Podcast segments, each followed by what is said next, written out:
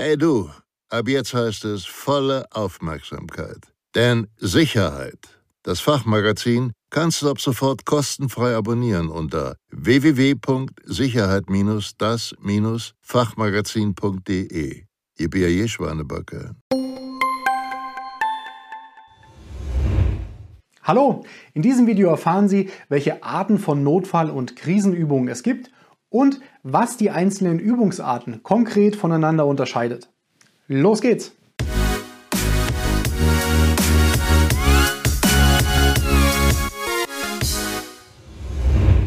Hallo, mein Name ist Michael Blaumoser von der Sicherheits- und Krisenmanagementberatung SIOS Consulting.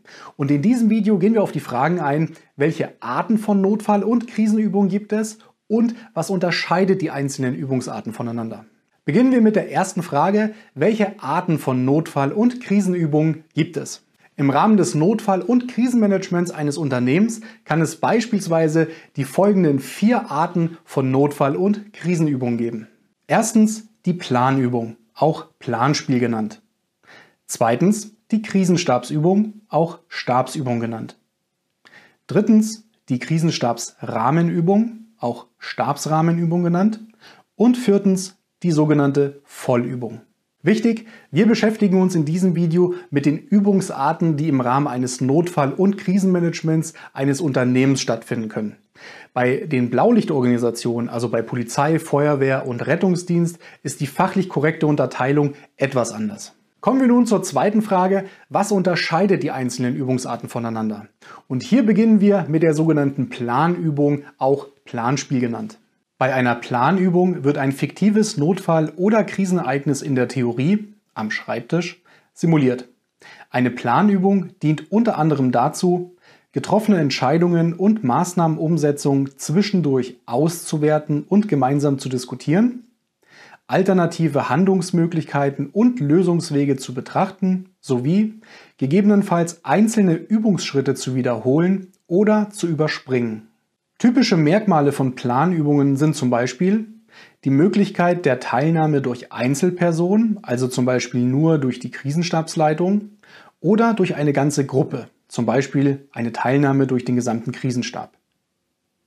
Die Besprechung und Auswertung einzelner Übungsschritte bzw. Übungsetappen, das Überdenken getroffener Entscheidungen und Maßnahmenumsetzung sowie gegebenenfalls die anschließende Übungsfortführung oder Übungswiederholung auf Grundlage veränderter Rahmenbedingungen, die Fiktion von Datum, Uhrzeit, Wochentag, Jahreszeit und Wetterbedingungen sowie der Einsatz von Stunden, Tage oder wochenweisen Zeitsprüngen im Übungsgeschehen. Weiter geht es mit der zweiten Übungsart, der sogenannten Krisenstabsübung bzw. auch Stabsübung genannt. Bei einer Krisenstabsübung wird ein fiktives Notfall- oder Krisenereignis in der Theorie simuliert und durch den Krisenstab unter möglichst realistischen Bedingungen bearbeitet. Eine Krisenstabsübung dient unter anderem dazu, die Zusammenarbeit und Abläufe des Krisenstabs unter möglichst realistischen Bedingungen zu beüben die Leistungsfähigkeit des Krisenstabs zu überprüfen und gegebenenfalls weiterzuentwickeln, sowie den konkreten Übungsverlauf und die gewonnenen Übungserkenntnisse im Anschluss an die Übung mit allen Übungsteilnehmern ausführlich zu besprechen und gemeinsam konkrete Optimierungsmöglichkeiten herauszuarbeiten.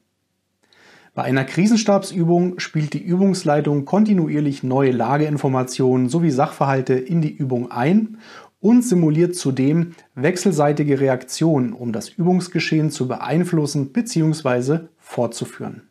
Typische Merkmale von Krisenstabsübungen sind zum Beispiel das Üben unter möglichst realistischen Bedingungen, also zum Beispiel die reale Besetzung des Krisenstabraums oder auch ein realistisches Kommunikationsgeschehen, das weitestgehende Nicht-Einschreiten in den Übungsverlauf durch die Übungsleitung, die erst im Nachgang stattfindende gemeinsame Übungsauswertung mit den Teilnehmern, die Konzentration auf die Entscheidungsfindung im Krisenstab und die Krisenstabsarbeit sowie die Nichtteilnahme von weiteren, also im Notfall- und Krisenmanagement involvierten Stellen, wie zum Beispiel Notfall- und Krisenteams oder Vertretern von Blaulichtorganisationen. Weiter geht es mit der dritten Übungsart, der sogenannten Krisenstabsrahmenübung bzw. auch Stabsrahmenübung genannt.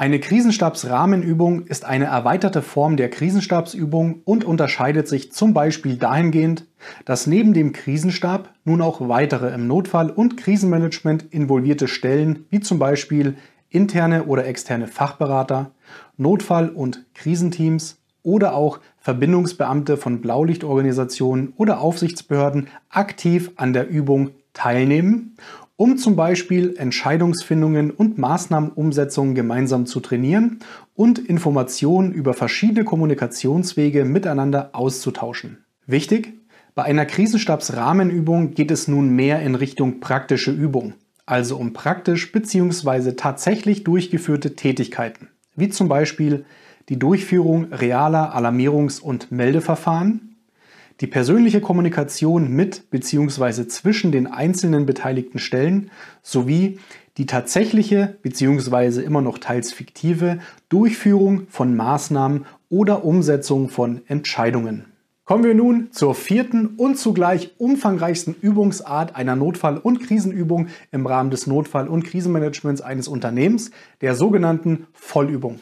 Eine Vollübung ist die umfangreichste und anspruchsvollste Art der Notfall- und Krisenübung.